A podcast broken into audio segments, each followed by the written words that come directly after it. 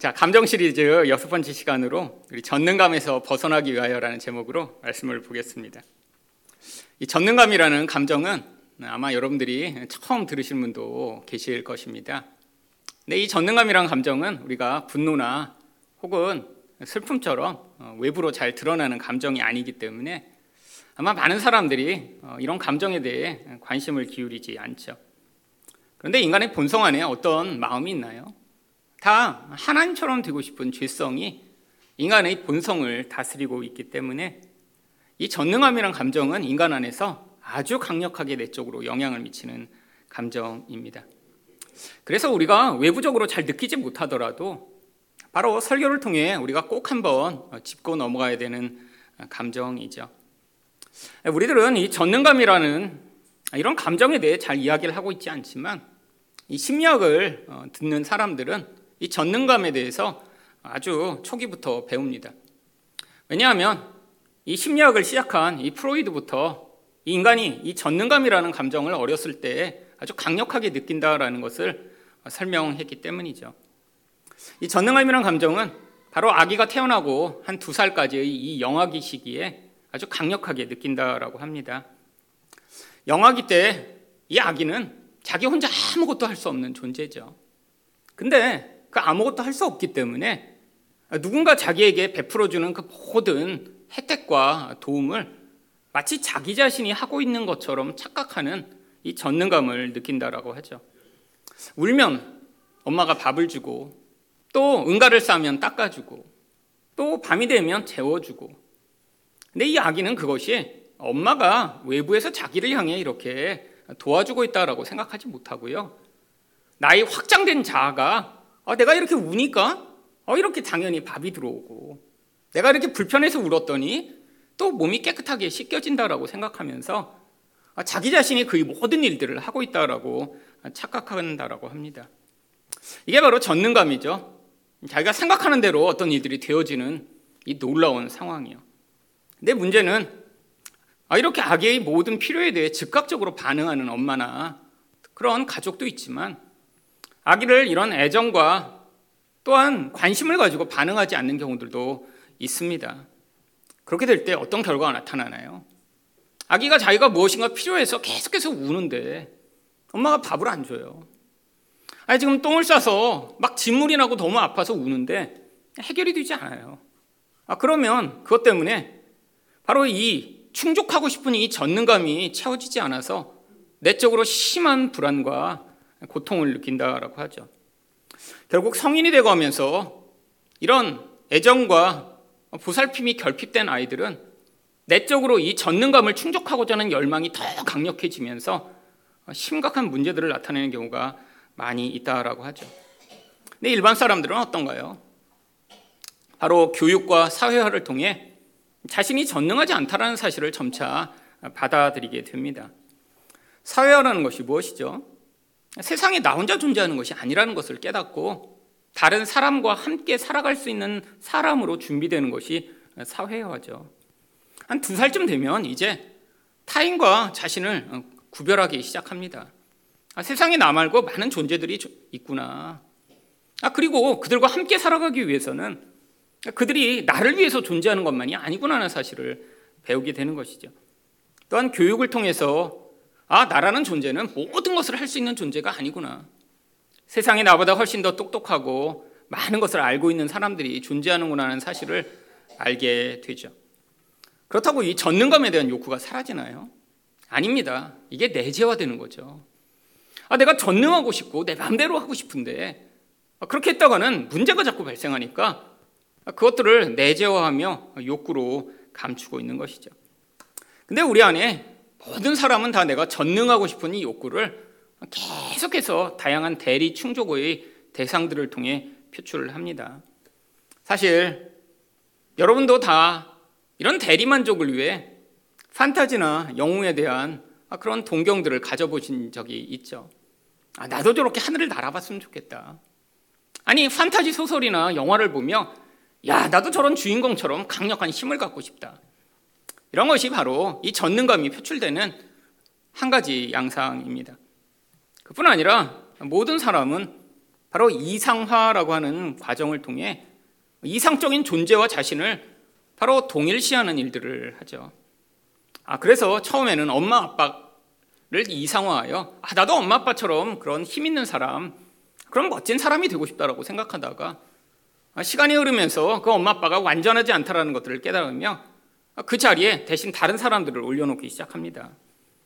흔히 사춘기 때 아이들이 연예인을 좋아하거나 운동선수에 열광하는 이유가 바로 이런 전능감에 대한 열망을 타인을 통해 충족하고자 하는 것이죠. 그뿐 아닙니다. 많은 사람들은 일확천금을 꿈꾸죠. 나도 로또에 당첨되고 싶다. 갑자기 자고 깨어났더니 나도 유명한 사람이 되고 싶다. 이런 것들이 다 전능감을 충족하고 싶은 인간의 욕구에서 말미암은 것입니다. 그런데 이런 전능감의 추구는 하나님 앞에서 아주 심각한 죄입니다. 왜냐하면 영적으로 이런 전능감을 갖고 싶은 이 욕구가 하나님 앞에서는 어떤 방식으로 표출되나요? 결국 하나님처럼 높아지려고 하는 교만이나 하나님 없이 내 스스로 독립해 살고 싶은 이런 하나님과 절대 반대되는 자리에 서려고 하는 태도로 나타나기 때문이죠. 결국 이 전능하신 하나님이 계신데 우리 안에서 이런 거짓된 전능감을 추구하며 끊임없이 그것들을 열망하는 욕구가 존재한다는 것 자체가 하나님 앞에서 무서운 죄인 것이죠. 결국 참 성도라면 이 죄가 얼마나 무서운 것인가 깨닫고 바로 이 전능감을 버리고 철저하게 하나님을 의존하며 하나님을 믿는 자리에 서지 못한다면 결국 전능감은 우리를 파괴할 뿐 아니라 결국 하나님과의 관계에서도 심각한 문제를 야기하게 되어 있습니다. 오래된 조선시대에 숙종 때 복성군이라고 하는 한 왕의 친척이 있었습니다. 근데 이 숙종이 16살 어린 나이에 왕이 됐는데 몸이 아주 허약했다라고 해요. 그러니까 주변 사람들이 저 숙종왕 얼마 가지 않아 죽을 것 같다라는 그런 이야기들을 했습니다. 근데 그때 이 복성군이라는 왕의 친척한테 허견이라는 사람이 찾아왔다고 합니다. 그리고 이 허견이 뭐라고 했냐면 지금 이 왕이 몸도 약하고 형제도 아들도 없으니 만일 불행한 일이라도 닥치면 대감이 왕위에 오를 텐데 당신이 왕위에 올 때 내가 군사들을 동원해 당신을 돕겠소. 옆에서 그런 말을 한 거예요, 허견이. 그때 이 복성군이 아무 말도 하지 않았다 그래요. 여러분, 왜 아무 말도 하지 않았을까요? 마음 안에 정말로 왕이 죽으면 내가 그 다음에 왕이 되면 좋겠다라고 하는, 사실 자기가 왕의 자리에 오르고 싶은 열망이 있었기 때문에 침묵했던 것이죠. 근데 후일에 이렇게 허견의 말에 아무 말도 하지 않았던 이 복성군의 태도가 결국 발각되고 말았습니다. 그래서 이 복성군뿐 아니라 그 일가족 전부가 다 고문을 당하고 사형을 당해요. 여러분, 아무 말도 하지 않았는데요. 혹시 왕이 될지도 모른다고 얘기했을 때 침묵했는데요. 소용없었습니다. 왜냐하면 자신이 왕이 되고 싶은 열망을 마음 안에 품고 있었다라는 그것이 그 침묵을 통해 드러났기 때문에 결국 이 복성군의 난이라고 하는 이 난을 통해 결국 모든 사람들이 다 사형되고 말았죠. 여러분, 이게 바로 하나님 앞에서 우리가 가지는 이 전능감의 욕구에 대한 이 무서운 형벌입니다. 만약에 이런 전능감에 대한 욕구를 우리가 회개하고 예수 그리스도로 말미암아 해결받지 못한다면 결국 모든 인간은 하나님 앞에서 하나님처럼 되고자 하는 이 무서운 죄악으로 말미암아 멸망당할 수밖에 없는 것이죠. 여러분, 이 전능감에 대한 열망이 얼마나 큰지 예수님이 40일을 금식하고 받으신 시험 가운데 2가지 내용이 바로 이 전능감과 관련된 내용입니다. 오늘 이 말씀을 통해 어떻게 전능감에서 벗어날 수 있는가를 살펴보고자 하는데요. 첫 번째로 자기 욕망보다 하나님의 말씀이 우선시 되어야 합니다. 1절 말씀입니다. 그때 예수께서 성령에게 이끌려 마귀에게 시험을 받으러 광야로 가사 40일을 밤낮으로 금식하신 후에 줄이신지라. 예수님이 받으신 시험은 바로 인간이 마귀에게 받아야 할 시험이지만 인간은 절대로 통과할 수 없는 시험이라 결국 이 시험에 넘어가 마귀의 노예가 될 수밖에 없는 상황이었기 때문에 예수님이 이 마귀에게 시험을 받으시고 결국 아담과 하와는 실패한 이 시험을 통과하여 우리를 구원하실 하나님이시라는 것을 증명하신 시험입니다. 그래서 이 시험은 우리를 대표하여 받으신 시험이죠. 그때 마귀가 무엇을 시험하나요? 3절 말씀입니다. 시험하는 자가 예수께 나와서 이르되 내가 만일 하나님의 아들이어든 명하여 이 돌들로 떡덩이가 되게 하라. 여러분 40일을 굶어서 지금 엄청나게 배고픈 상황입니다. 여러분 금식해보신 분 아시죠? 3일만 금식해도 모든 게 먹을 거로 보여요. 여러분 일주일 금식하면요 하루 종일 이 금식하면 뭐 먹을까? 그 생각밖에 안 합니다. 저도 일주일까지 해봤는데 제가 일주일하고 원래 더 길게 하려다가 포기한 이유가 일주일을 했으면 자꾸 더 하나님께 가까이 가고 막 그런 영적이 될 줄 알았는데 먹을 거 생각밖에 안 나더라고요. 그래서 이렇게 계속 하다가는 금식이 아니라 정말 음식 먹고 싶은 그 열망을 참아내는 그 과정이 너무 고통스러워서 차라리 먹고 기도하는 게 낫겠다라고 그래서 그냥 일주일하고 그냥 그만뒀어요. 오래전 얘기입니다. 그것도. 저는 이렇게 금식을 하면 할수록 막 이렇게 40일 하신 분들 그 옛날엔 많이 계셨거든요. 그럼 하면 할수록 자꾸 영적이 되는 줄 알았는데 저는 자꾸 먹고 싶은 게 너무 많아져서 안 되겠더라고요. 여러분 근데 이 40일을 굶었다고 생각해 보세요. 얼마나 먹고 싶을까요? 여러분 그게 잘못된 건가요? 아니 인간의 기본 필요입니다. 사실 어떠한 필요보다 이 먹는 것에 대한 필요가 크죠. 예수님 능력이 있으세요. 얼마든지 돌을 떡으로 만들어 드실 수 있습니다. 너무 당연한 것 같죠. 근데 왜 이런 시험을 한 것일까요? 여러분 하나님과의 관계에서 인간은 항상 무엇이 주도가 되나요? 인간 자신의 욕망이 주도가 됩니다. 이게 늘 관계를 문제를 일으키는 거예요. 여러분 하나님과의 관계에서 가장 중요한 거는 우리의 욕망이 아닙니다. 하나님의 뜻이 무엇보다 중요해야 되는데 인간은 자기의 필요를 극대화하여 그 필요에 따라 모든 것을 결정하는 존재이기 때문에 결국 하나님의 뜻에 순종할 수 없는 것이죠. 결국 욕망의 지배를 받는 자는 그 욕망에서 스스로 벗어날 수 없습니다.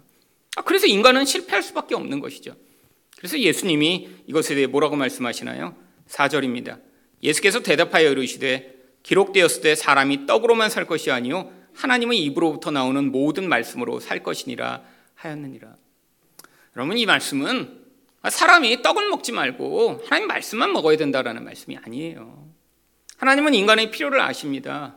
근데 이 필요가 인간의 욕망에서 근원한 것인데 이 욕망이 주도하는 인생으로 살면 절대로 하나님의 뜻에 순종할 수 없다라는 거예요. 우선순위가 바뀌어야 한다는 것입니다.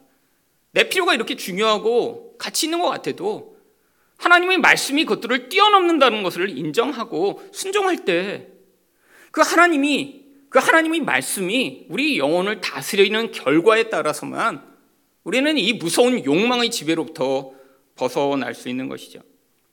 여러분 근데 바로 우리에게 이 하나님의 뜻에 복종하는 데 가장 방해를 끼치는 것이 바로 우리 욕구입니다. 여러분 이 전능감은 결국 인간이 이 공허한 욕구로부터 비롯된 것이죠. 늘 모든 대상과 관계가 나의 이 욕망을 채우고자 하는 열망에서 비롯되니까 내가 더 전능해지고 강력해져서 어떤 사람이든 어떤 물질이든 다 나의 욕구만을 위해 존재했으면 좋겠다라는 그것으로 모두를 다스리고 내 마음대로 하고 싶은 이 무서운 영적 본질로부터 말미암은 것이죠. 여러분 이런 사람은 하나님과의 관계도 끊임없이 문제가 생깁니다. 왜죠? 하나님조차 내 욕구를 채워줘야 되는 대상이니까요. 결국 하나님을 우상으로 여기게 되는 것이죠.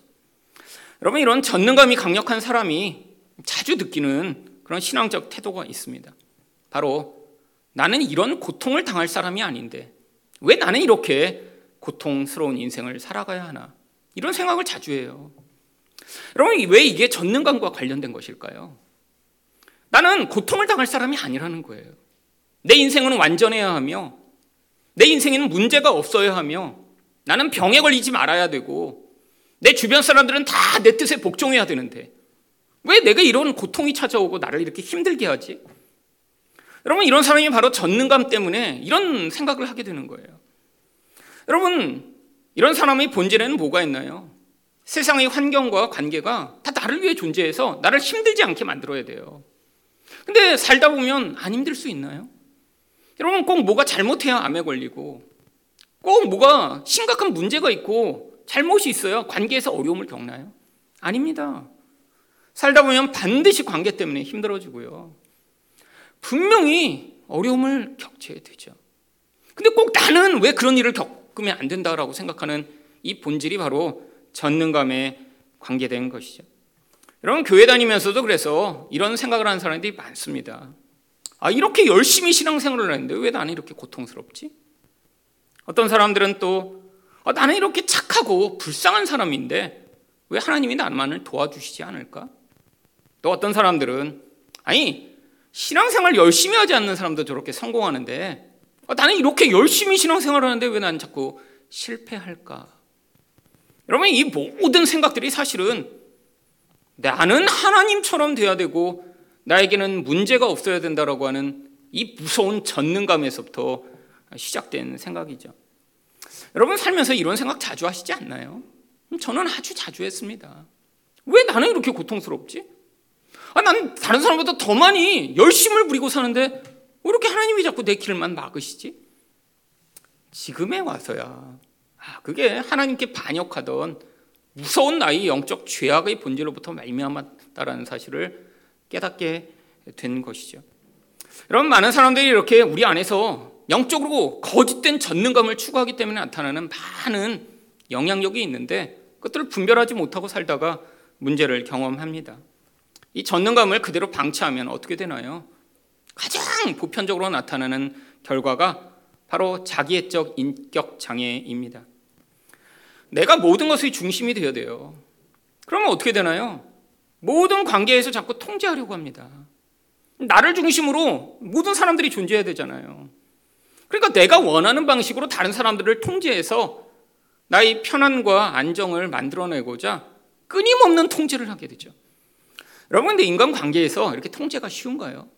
여러분, 아주 어렵습니다. 여러분, 인간은 아무도 남에게 통제받고 싶어하지 않아요. 여러분, 그런데 사람들이 이렇게 강력한 힘을 원하는 이유도 더 쉽게 통제하고 싶은 욕망 때문이죠. 여러분, 동등한 사람이 서로 통제가 되나요? 그래서 부부관계에서는 통제가 어려운 것입니다. 그러니까 대부분의 사람들이 이 통제욕이 강하면 어떻게 하나요? 자기 자녀를 통제하려고 하죠. 아니, 세상에서 내가 힘을 더 가져서 내 밑에 있는 사람들을 통제하려고 하죠. 근데 그 근원이 뭐가 있다는 거예요? 바로 이 거짓된 전능감이 한 사람을 하나님처럼 만들려고 하는 이 무서운 죄악의 영향력으로 이런 통제욕을 발휘하고 살게 만드는 것이죠.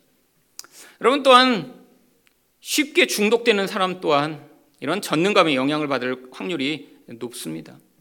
왜냐하면 이 전능감이라는 것이 세상에선 잘 펼칠 수가 없고 이룰 수가 없거든요.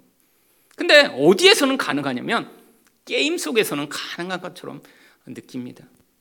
여러분, 왜 아이들이 이렇게 쉽게 게임에 중독되나요? 현실에서는 너무 힘들어요. 너무 무엇인가 이루는 게 고통스러워요. 대가를 치러야 돼요. 근데 게임은 그렇지 않습니다. 게임에서 막 총 쓰고 막 뛰어다녔더니 금방 막 임금이 되고 막 금방 막 사람들에게 인정을 받아요. 재밌어요, 그 과정이. 게임이란 특정한 환경에서 내가 그 상황을 통제할 수 있는 것 같아요. 여러분, 그래서 일부러 게임 회사에서는 자꾸자꾸 이 사람들의 전능감을 충족시키는 방식으로 이 게임이라는 특별한 환경에서 마치 그 사람이 절대자가 된 것 같은 힘을 자꾸 부여합니다. 그러면 이게 게임에 쉽게 빠지게 되는 이유죠. 또한 우리 안에서 다른 사람을 부러워하거나 질투하는 감정이 심하게 나타나는 것 또한 전능감의 영향력입니다. 왜냐하면 여러분, 질투라는 게 왜 시작되죠? 내가 저 사람보다 나은 존재라고 늘 생각하는데 현실에선 그렇지 않은 거예요. 아니, 살다 보니까 저같이 찌질한 애보다는 나는 그래도 괜찮은 존재지라고 생각했는데 그렇지 않아요. 그럼 어떻게 되나요? 그럼 그때부터 질투와 미움과 부러움을 갖게 되는 것이죠. 결국 여러분, 이렇게 인격적으로 안에서부터 끊임없이 다른 사람을 통제하려고 하고 중독에 쉽게 빠지고 다른 사람에 대한 두려움과 질투로 살아가고 있다면 이 사람의 인생 또한 지옥이고 그와 관계 맺는 모든 사람 또한 고통스러울 수밖에 없습니다. 여러분, 우리 안에서 영향을 미치는 이 근원적 영적 힘을 잘 분별하셔야 우리 안에서 수시로 나타나는 이런 통제에 대한 욕구나 또한 이런 중독적 경향이나 혹은 부러움과 질투로부터 자유를 얻을 수 있는 것입니다. 두 번째로, 어떻게 전능감에서 벗어날 수 있나요? 자기 영광이 아닌 하나님만을 경배해야 합니다. 8절 말씀입니다. 마귀가 또 그를 데리고 지극히 높은 산으로 가서 천하 만국과 그 영광을 보여 이르되 만일 내게 엎드려 경배하면 이 모든 것을 내게 주리라. 아니, 이 세상이 하나님이 만드셨는데 이 마귀가 마치 자기 것인 것처럼 지금 행세를 하고 있습니다. 이게 다 내 거야. 그러니까 나한테 경배만 하면 내가 줄게. 뭔가 이상하지 않나요? 이 마귀가 지금 이것마저도 거짓말하고 있는 것인가요? 아닙니다. 지금 세상을 마귀가 소유하고 있는 게 맞아요. 왜죠? 바로 누가복음 4장 6절에서는 이 마태복음에 빠진 이런 구절이 들어있습니다. 이르되 이 모든 권위와 그 영광을 내가 네게 주리라.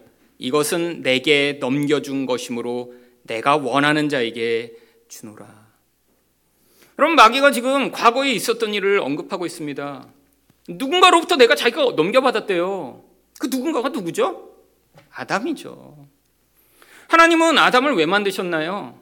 이 세상을 통치하는 통치자로 임명하신 거예요. 세상을 너희가 다스리고 세상을 정복하고 세상을 하나님의 영광이 드러나도록 하라고 통치자로 임명하셨는데 마귀의 시험을 받아 그 통치권을 마귀에게 빼앗겨버린 것입니다. 그래서 노예가 된 거죠. 지금 그래서 여전히 마귀가 이 세상은 내 거야 라고 주장할 수 있게 된 거예요. 여러분, 그래서 지금 예수님께 제안하는 거예요. 나를 경배만 해봐. 그러면 이 모든 걸 다 줄게. 여러분, 그때 예수님이 뭐라고 말씀하시나요? 10절입니다. 이에 예수께서 말씀하시되 사탄아 물러가라 기록되었을 때 주 너희 하나님께 경배하고 다만 그를 섬기라 하였느니라. 여러분, 지금 아담은 왜 마귀 시험에서 넘어졌나요? 내가 하나님처럼 될 수 있다라, 내가 그 모든 영광을 취해라 라고 하는 이 마귀의 유혹에 넘어간 것이죠. 예수님은 뭐라고 하셨어요? 바로 내 영광을 나는 섬기지 않는다. 나는 하나님의 영광만을 위해서 하나님만을 섬길 것이다 라고 마귀에게 대적한 것이죠. 여러분, 이게 바로 인간의 본질입니다. 인간은 절대로 이 마귀의 시험을 넘어갈 수가 없어요. 왜죠? 인간은 욕망에 따라 움직이는데 그 욕망이 가장 원하는 게 뭔가요? 하나님처럼 돼서 그 영광을 누리는 것입니다. 여러분, 그러니까 마귀가 이런 시험을 하면 아니 이 세상 전부를 준다고 하지 않아도 아주 조그만 영광만 우리에게 약속해도 금방 다 변절할 거예요. 이게 인간의 본질이죠. 여러분, 만약에 교회 다니는 사람한테 100억씩 주고 예수를 부인하라고 그러면 한국 교회에 아마 10분의 9는 떠날지도 모릅니다. 그렇잖아요. 100억 당장 지금 줄 테니까 그럼 예수 안 믿어도 된다고. 예수 안 믿는다 그러면 당장 통장에 100억 입금해 준다 그러면 얼마나 많은 사람들이 교회를 떠날까요? 여러분, 그게 인간의 본질이죠.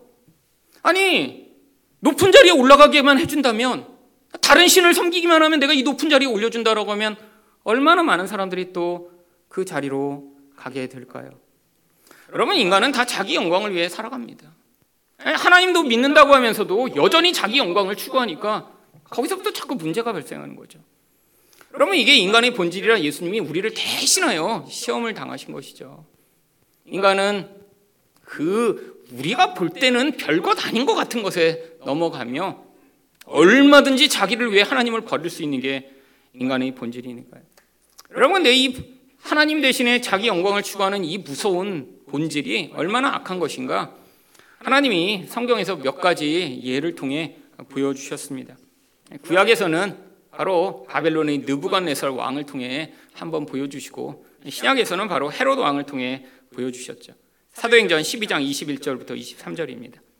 헤롯이 나를 택하여 왕복을 입고 단상에 앉아 백성에게 연설하니 백성들이 크게 부르되 이것은 신의 소리요 사람의 소리가 아니라 하거늘 헤롯이 영광을 하나님께로 돌리지 아니하므로 주의 사자가 고치니 벌레에게 먹혀 죽으니라.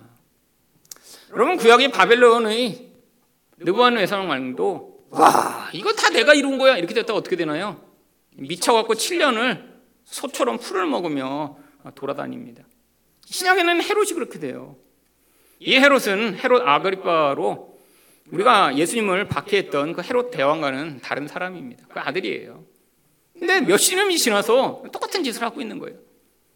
아니, 지금 사람들에게 이렇게 얘기를 하니까 사람들이 아부하고 호의를 얻고, 야, 이건 사람의 소리가 아니라 신의 소리야. 여러분, 하나님의 자리에 선 거죠. 그걸로 너무 기뻐해요. 와, 내가 하나님처럼 됐구나. 물론 하나님이 지금은 이렇게 다 심판하시지 않습니다.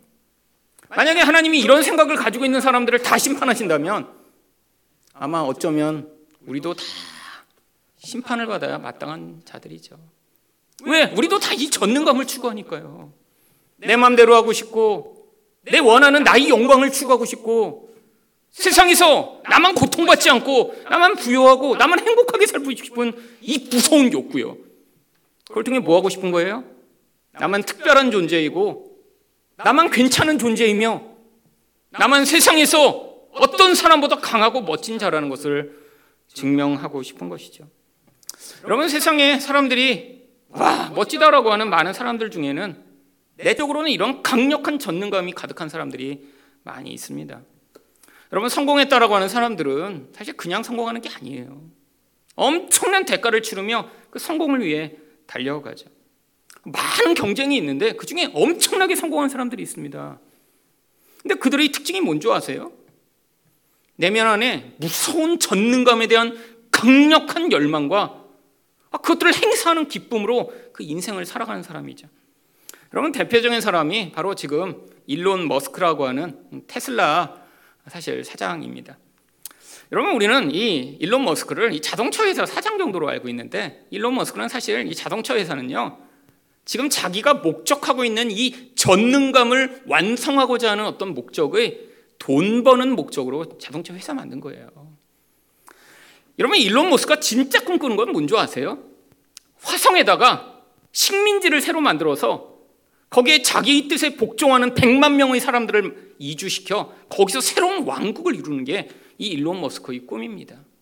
근데 그걸 위해서 뭐가 필요해요? 돈이 엄청나게 많이 필요하잖아요. 그래서 그 과정을 이루기 위해 자동차 회사를 만든 거예요. 여러분, 일론 머스크가 그 다음에 하고 있는 모든 사업들은 이 한 가지 목적을 위해 지금 다 이루어지고 있습니다. 여러분, 스페이스X라는 회사의 사장이죠. 이 스페이스X 뭐 하는 데죠? 우주선 만드는 회사예요. 원래 이거를 1980년대부터 만들어서 지금 우주선 계속 만드는데 돈이 필요해지니까 갑자기 테슬라 만든 거예요. 너무 돈이 많이 들어가니까. 지금 미국의 나사보다 더 높은 수준으로 지금 우주선을 만들고 있습니다, 이미. 여러분, 그뿐 아니라 솔라시티라는 태양광 발전회사를 만들어서 지금 미국에는 태양광 사업을 하고 있어요. 그것도 그냥 만든 거 아니에요. 화성에 가면 태양광으로 에너지를 만들어야 되니까 지금 그걸 미리 만들어 놓은 거예요. 여러분, 오픈 AI라고 하는 AI 회사도 만들었습니다. 뭐 하는 데인 줄 아세요? 화성에 이 전부를 데리고 갈 수 없잖아요. 아주 소수만 데려가서 거기에서 그 소수랑 새롭게 시작해야 돼요. 이 지구는 곧 멸망할 거라고 생각하고 있어요, 일론 머스크는. 아주 소수의 특별한 사람을 데리고 가야 되는데, 그러면 인간만으로 일이 잘 안 되잖아요. AI를 만들어서 인간의 부족한 노동력을 확장하기 위해 이 오픈 AI라는 AI 회사를 만들었습니다. 근데 AI만 따로 돌아가면 또 안 되잖아요. 그래서 무슨 회사를 만들었냐면 뉴럴 링크라고 하는 이 컴퓨터와 인간의 뇌를 결합하는 연구를 하는 회사를 따로 만들었어요. 그래서 인간과 컴퓨터가 따로 존재하는 게 아니라 인간의 뇌에다 칩을 심어서 인간이 생각하는 대로 모든 것들을 할 수 있는 하이브리드 인간을 지금 만들려고 하는 거예요. 그뿐 아니라 보링 컴퍼니라는 회사를 만들어서 지금 굴 파고 있습니다. 왜 그런 줄 아세요? 화성에 가면 이게 대기가 안 좋잖아요. 그러니까 밖으로 다닐 수가 없어요. 그래서 지하에 터널을 뚫어서 교통수단을 만들어 지하로 다니려고 사실 이 터널 사업을 하고 있습니다. 마지막으로 작년에 인수한 트위터라는 회사를 인수했죠. 사람들은 다 미쳤다고 그래요. 아니, 거기다 왜 수십 조를 투자해? 트위터를 인수해? 여러분, 이거 다 생각이 있어서 인수한 겁니다. 이게 마지막 단계예요. 이렇게 지금 화성으로 올해 2029년에 이주를 시작하려고 합니다. 근데 어떻게 돼야 돼요? 똑똑하고 잘나고 멋진 사람들을 끌어모아서 지금 데리고 가야 되거든요. 지금 여론을 바꿔야 돼요. 야, 거기 가는 거 좋다, 멋지다, 기대된다, 이런 여론을 만들어야 되는데 이 여론에 가장 영향력이 있다는 매체를 그래서 수십 조를 들여서 인수한 것입니다. 뭐 하고 싶은 거예요? 이제 2029년부터 화성에 이주해서 거기서 자기의 뜻에 복종하는 100만 명의 인간들을 데리고 이 지구는 언젠가 멸망이 사라질 거니까 새로운 인류를 시작하며 거기 뭐가 되고 싶은 거예요? 하나님이 되고 싶은 거죠. 거기서 무서운 사람입니다. 지금 세계 제2의 부자예요. 작년에 1등이었는데 1년 동안 뭐 200종가 재산이 사라지고 나서 주식이 떨어져 갖고 지금 2등 됐대는데, 여러분 진짜 무서운 사람입니다. 제가 볼 때 마귀가 힘을 주지 않고는 이렇게까지 인간들을 모르고 하고 할 수가 없어요. 여러분 여기 테슬라 다 좋아하는 분 계시죠? 주식을 갖고 있거나 안에 테슬라 타서 이렇게 뿌듯한 분들, 여러분 회개하셔야 됩니다. 지금 세상에서 가장 무서운 마귀처럼 되려고 하는 인간이 지금 협조하고 계신 거예요. 지금 여러분 앞으로 점점점 이제 광고를 할 거예요. 이제 가자. 지구는 멸망할 거다. 곧 떠나야 돼. 소수만 갈 수 있어. 아마 소수의 사람들이 이제 머리에 칩 받고 같이 떠나겠죠. 화성으로. 노예가 되는 거죠. 노예가 되는 거죠. 여러분 세상에 이렇게 탁월한 것 같은 소수의 사람들이 전능감을 뿜어내며 지금 이런 일들을 하고 있습니다. 여러분 근데 하나님이 지금은 개입하시지 않는 것 같죠. 아니 옛날에 이렇게 헤롯을 죽이신 것처럼 지금도 다 죽여버리시면 되는 거 아니에요? 여러분 하나님은 이런 식으로 일하시지 않아요. 우리는 그런 식으로 일하고 싶죠. 여러분 저도 그런 식으로 일하고 싶어요. 말 안 듣고 나쁜 것 같은 거 다 죽여버리고, 그리고 어떻게 돼요? 그러면 나만 살아남겠죠. 나중에 그게 내가 원하는 거예요. 솔직히 여러분 이게 인간의 무서운 전능감입니다.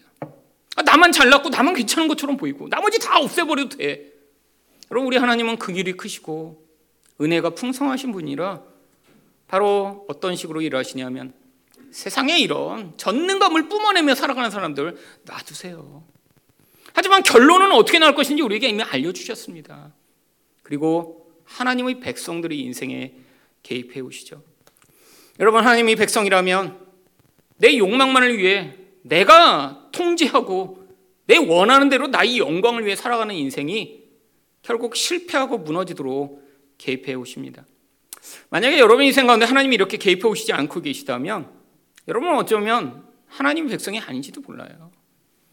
여러분 하나님은 하나님의 자리와 지금 경쟁하고 있는 다른 자리에 서려고 하는 인간을 절대로 용납하시지 않아요. 인간은 전능할 수도 없고 전능해서도 안 됩니다. 아니 인간과 같은 이런 존재가 전능해지면 어떻게 되겠어요? 여러분 돈만 조금 많아져도, 아니 권력만 조금 주어져도 다 미친 사람처럼 변해버리잖아요. 여러분 그런 인간한테 이런 전능한 힘이 주어진다니요. 말도 안 되죠. 그래서 하나님이 하나의 백성을 어떻게 하세요? 하나님께만 복종하도록 내가 원하는 통제와 내가 원하는 모든 것들을 내려놓는 것이 정말 바른 길이라는 것들을 가르쳐 주시며 하나님의 뜻에 복종하는 인생을 살도록 인도해 나가시죠. 여러분 여러분의 인생 가운데 여러분 눈에 좋아 보이지 않고 하나님의 뜻에 복종하기 어려운 것 얼마나 많이 있나요? 내 마음대로 하고 싶은데 되지 않아서 화나고 고통스러운 경우 얼마나 많이 있나요?